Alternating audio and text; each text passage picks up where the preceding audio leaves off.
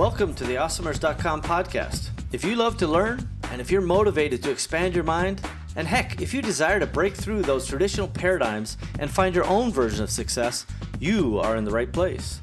Awesomers around the world are on a journey to improve their lives and the lives of those around them. We believe in paying it forward, and we fundamentally try to live up to the great Zig Ziglar quote, where he said, You can have everything in your life you want if you help enough other people get what they want. It doesn't matter where you came from, it only matters where you're going. My name is Steve Simonson, and I hope you will join me on this awesomer journey. If you're launching a new product manufactured in China, you will need professional, high resolution, Amazon ready photographs. Because Simo Global has a team of professionals in China, you will oftentimes receive your listings photographs before your product even leaves the country. This streamlined process will save you the time, money, and energy needed to concentrate on marketing and other creative content strategies before your item is in stock and ready for sale. Visit simoglobal.com to learn more because a picture should be worth 1,000 keywords. You're listening to the Awesomers Podcast. Hello again, Awesomers. It's Steve Simonson, and I'm coming back to you with another Book of the Week episode. Now, this is episode number 53, and so, as our tradition has established, all you have to do is go to awesomers.com slash 53 to get the latest show notes, details, any links, and so forth. Uh, sometimes we'll even throw in a, a, bonus or two on that page. So definitely want to get to awesomers.com and check that out. And while you're there, don't forget, maybe check out the mailing list. We don't uh, spam you with a bunch of stuff to buy. Uh, we just send you kind of helpful things. A lot of the things that we've uh, talked about uh, on the show with actual processes and procedures and uh, ways for you to kind of act on these things. So it's all free, nothing to worry about, and uh, I encourage you to do that straight away. Now, today is, again, another Book of the Week episode. And we're going to talk today about one of my favorite books, and it is called Poorly Made in China by the great Paul Midler. Now, Paul is a brilliant author, uh, but he's he goes far beyond just uh, an author. He's lived uh, kind of all the stories that, that he outlines in the book. And as someone who's been trading with China since, you know, way back to maybe 2002 is when I first went there. Uh, probably bought from China uh, directly in the prior, you know, year or so uh, before that. And I could be off by a year or so, but uh, I, I've been going. I remember going to China way back, way back in the old days, and seeing in Shanghai. I, stood, stayed in a hotel, and every we were very high up. Every uh, perspective showed a new set of cranes. And literally, there were hundreds of cranes no matter which direction you looked. And uh, I came to know that that was the, the world's capital of cranes at the time for construction. And they were also consuming the, the most co- concrete in the world. So, over the last 20 years, let's say, China has just exploded. And of course, the 20 years before that was another explosion of growth and put them on the path of becoming the world's factory. Now, uh, Paul's book uh, titled Poorly Made in China, uh, it's a really in depth kind of review of his experiences. And I have to say, I, have mentioned this a, a, few times to groups I've talked to. It feels a lot like, you know, a decade and a excuse me, a decade and a half of my experiences as well. Some of the stories he tells are eerily familiar. Honestly, some of them are uh, both funny but tragically funny in so many ways. So I, I want to read a couple of the reviews for you just to give you a sense of uh, kind of what, what some of the other authors out in the space are saying about it. Few books on China and its economy are as lightning as this. This is a fantastic book for anyone who wants to understand how China's export industry really works and indeed how China works. And that's from Jasper Becker. He's the author of Hungry Ghosts Mao's Secret Famine. And finally, every Walmart needs a warning label, and Midler, nailing the deceit and dishonesty of Chinese manufacturers, provides it. You'll never see another made in China label without thinking of this masterpiece. And that's from Gordon Chang, the author of The Coming Collapse of China.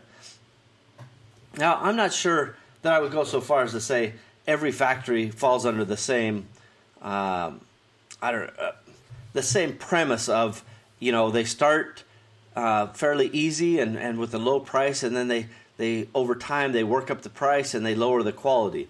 In fact, uh, Midler it, within the book talks. He introduces you to this this concept called product fade.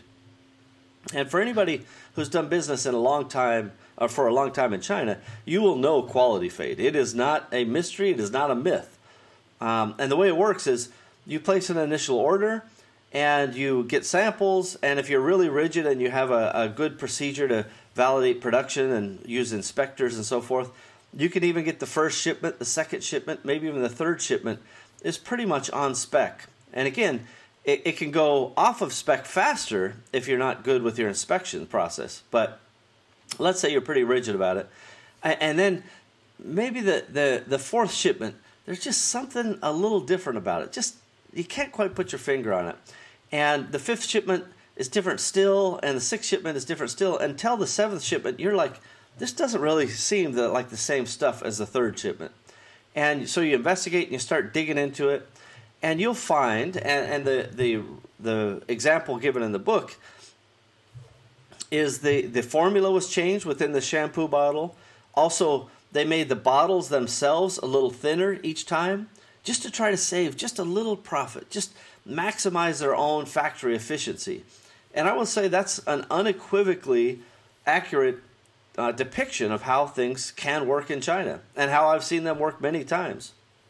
As a as a parallel to that story, uh, one time we placed some container orders with uh, a factory, and again the first container was fine, second container was fine, and this was back you know more than 10, 12 years ago, and so we weren't quite as rigid and, and knowledgeable about how to manage factories as, as we I think we are today.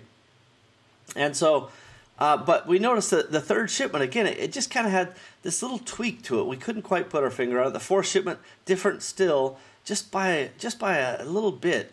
And finally, by the fifth or sixth shipment, uh, it, it was you know not really that similar to the the first couple and we finally we dove into it. We went to China and we had our team in China kind of dig into it. And what we figured out at, at, that stage is that they were actually just subcontracting out the production of those containers to another factory down the street who would do them a little cheaper. Maybe they were busy uh, and they, they just decided, ah, we're just going to subcontract this out. And they were not obviously as rigid about the specifications. Perhaps that subcontracted factory didn't even know the specifications that were uh, mandated by us to the original factory. Now, why would a factory do this? There's a couple reasons. One, factories tend to um, reward whoever pays the fastest. All right, so if you have terms, in other words, you pay the factory over a period of time, maybe after shipment, 60 days or whatever, somebody who pays cash is going to have a higher priority than you if you don't manage that relationship well. And sometimes, even if you do manage it well, they still will prioritize cash. The next is whoever's paying the most, right? So you, if if you're paying a dollar for something and somebody else is paying a, a buck ten, even a buck five, they might get priority in production over you as well. So now, you know, in, in certain ways, that part of it might be fair. You can go, well, they're making an economic judgment. Uh, but from a professional standpoint, it's like if they want a long term relationship that really can build volume, they should make a predictable and professional relationship where we just honor our word, right? So that that would be to solve the problems that I described, where you're subcontracting out to another factory that can do it cheaper, and again, they're still making money. The factory, when the original factory, when they subcontracted it out to the other guys, they figured out how to make money on it, and no doubt the other guys started investing in quality fade, or maybe the proper term would be divesting, uh, because you know if they could change what's you know the the product is made of, or reduce the thread count or the weight or the gauge of the, the metal or the plastic, reduce the, the mix of the aluminum to a, a lesser standard. All of these things you can't really tell with your eye. And that's the fundamental part. And what makes uh, this book so important is that quality fade is not always recognizable to you just visually, physically. Sometimes even the weight of it is the same. They're, they're, the factories are really clever about how they do, you know, quality fade, how they put that in place. And over time, that part of the the um, message in this book, there, there's one chapter called "Price Go Up," and uh, for anybody who's done, done business with China a long time, that's a, that's a uh, a common uh, plea from your factory at some point, especially when they get comfortable with you, especially when they get, um, I would say, to a place where they feel like they've got you over a barrel. Then price go up, and that could be, they'll give you all kinds of really great reasons. Uh, uh, labor's going up, and in fairness, it probably is. Uh, they'll say that the environmental controls are going up, and especially over the last, uh, you know, summer of 2017 to summer of 2018, that's probably true to some extent. But do you have to be the one who pays for all of that on your very next order? Uh, there could be other things that they reference raw material supplies. Uh, now, tariffs uh, in this modern world uh, have been a, a, part of the discussion, but they never call you and say price go down, right? They, they don't call you and say, oh, the currency has retreated. You know, US dollars uh, 10% better than it was last year. Uh, price go down. No, they don't do that because they're in the business of maximizing their own profit. Now, listen, I don't actually have a problem in, in general principle with that premise. The factory is not your partner, they're often your adversary when it comes to, you know, their objectives are to make money off of you. Your objective is to try to ensure that you get a high quality product and develop a long term relationship and manage that relationship so that you can get a, a nice high quality product delivered to your customers. What does this mean? It means sometimes you have to switch factories, right? Sometimes the factories they start giving the price go up or the quality fades going, um, you know, into your product, which means quality goes down. And sometimes you just need to be able to switch. And so you understanding to every degree the specifications is really, really important. Uh, you know, I think Paul's book is one of the very best books that I've ever seen about China. And I was just turned on to it uh, about last year I think it was a, a, around a year ago, uh, by a friend of mine, and she's been uh, trading out of Hong Kong. She's from Hong Kong, and she's been doing this for you know 20 plus years probably as well. And she she's like, hey, you've got to read this book. It's hilarious. And again, often the the hilarity comes on the face of tragedy for somebody else, and and it's it's a crazy thing. So one example in the book is a, uh, a, shampoo supplier shows up and says, "Hey, we want you to make this product," and they're like, "Yeah, just give us a sample. We'll copy it, no problem." So they do. Everything checks out. The The bottle's right. The shampoo's right. the The amount of shampoo in the bottle's right. And then over time, they they stop filling the bottles quite as full, right? So it's just a little a uh, little bit less there. And then, as I said, the the the thickness of the bottle has been reduced somewhat just barely beyond perception at, at first, and then so much that yeah, it was measurable quite easily. But then they also started changing the formula, and this is to me one of the hilarious parts of the story. So here the the the company that you know deployed this factory and said, "Hey, yes, we want you to take our sample and make our shampoo or whatever it was, uh, some sort of uh, shampoo type product." And the factory says, "Yeah, we did it, done." And then, you know, three, four, six months into it, they notice that definitely the formula is not the same. It's not nearly the same. You could tell in their case, they're, they they would just dab a little on their finger and they go, you see that how that looks? That there's no way that's high quality. They wouldn't even sell this in China, let alone try to export it to the U.S. So they go and ask the factory, hey, we need to see your exact formulation for this shampoo. And the factory basically says, uh, no, you can't have it and the, the customer was you know kind of flabbergasted. Like, why can't we have it?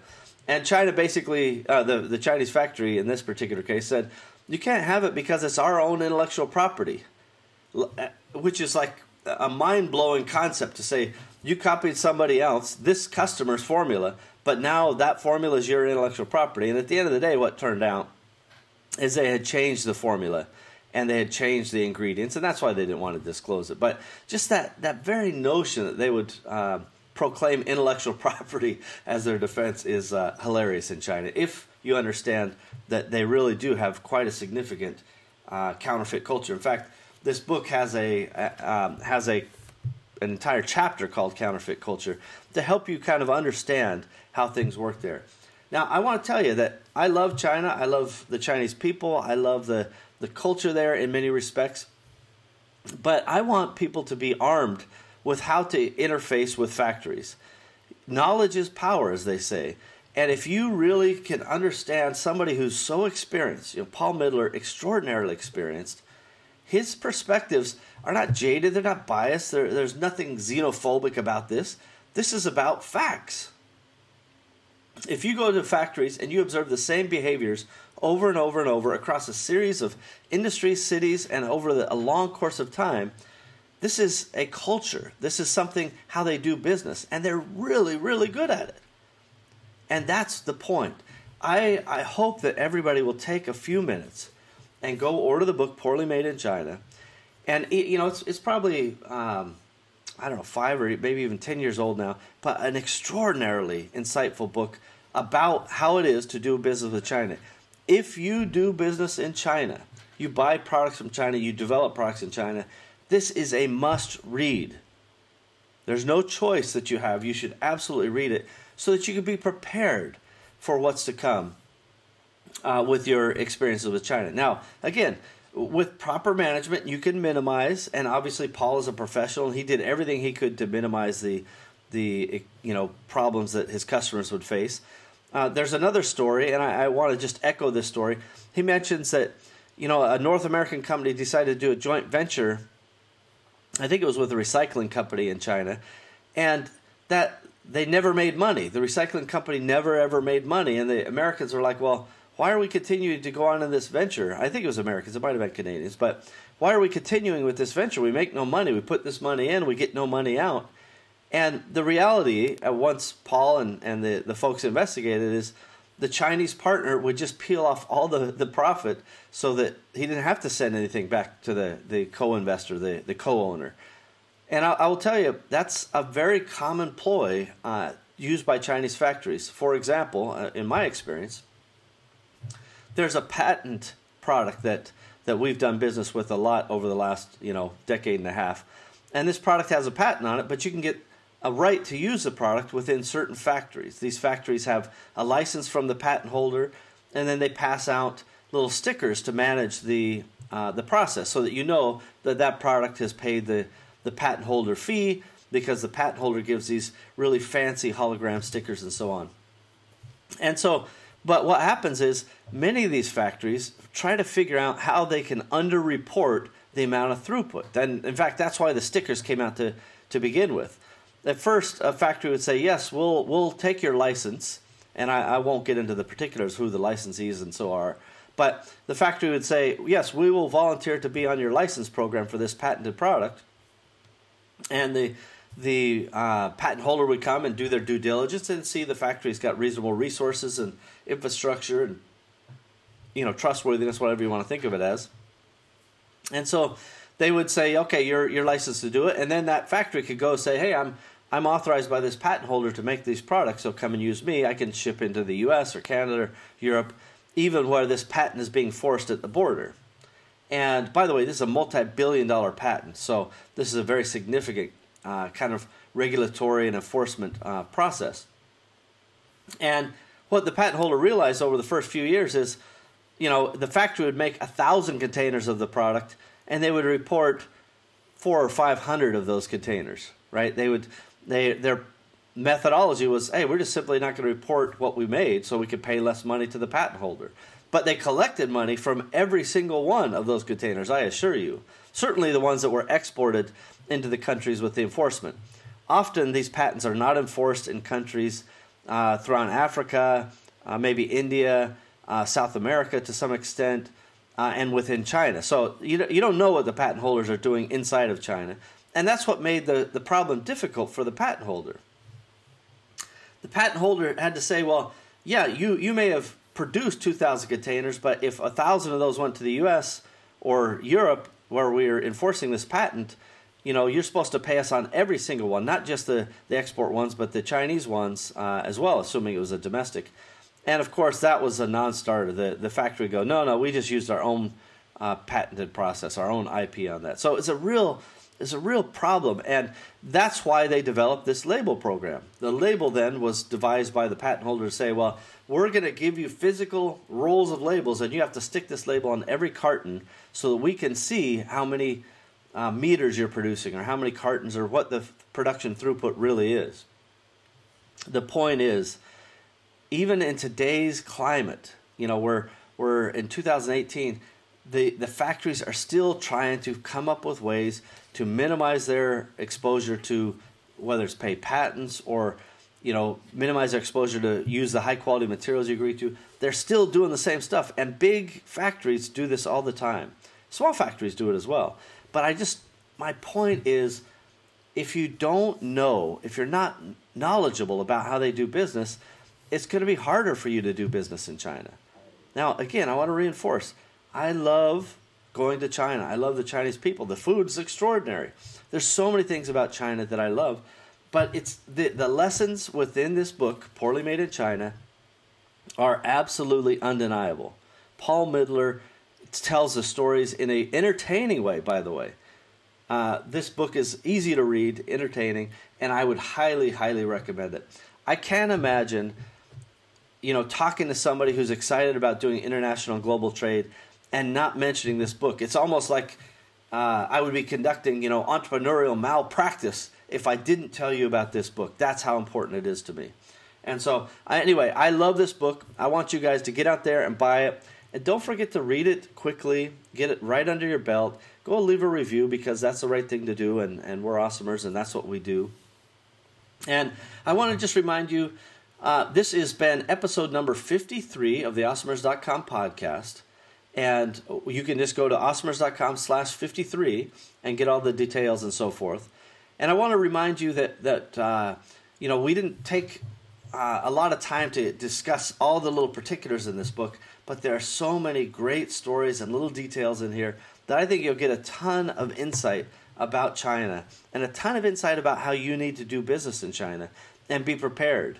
For all of you at home who are still listening and you're saying you know what that might be true, and maybe Steve's got his own opinion, and maybe this author's got his own opinion.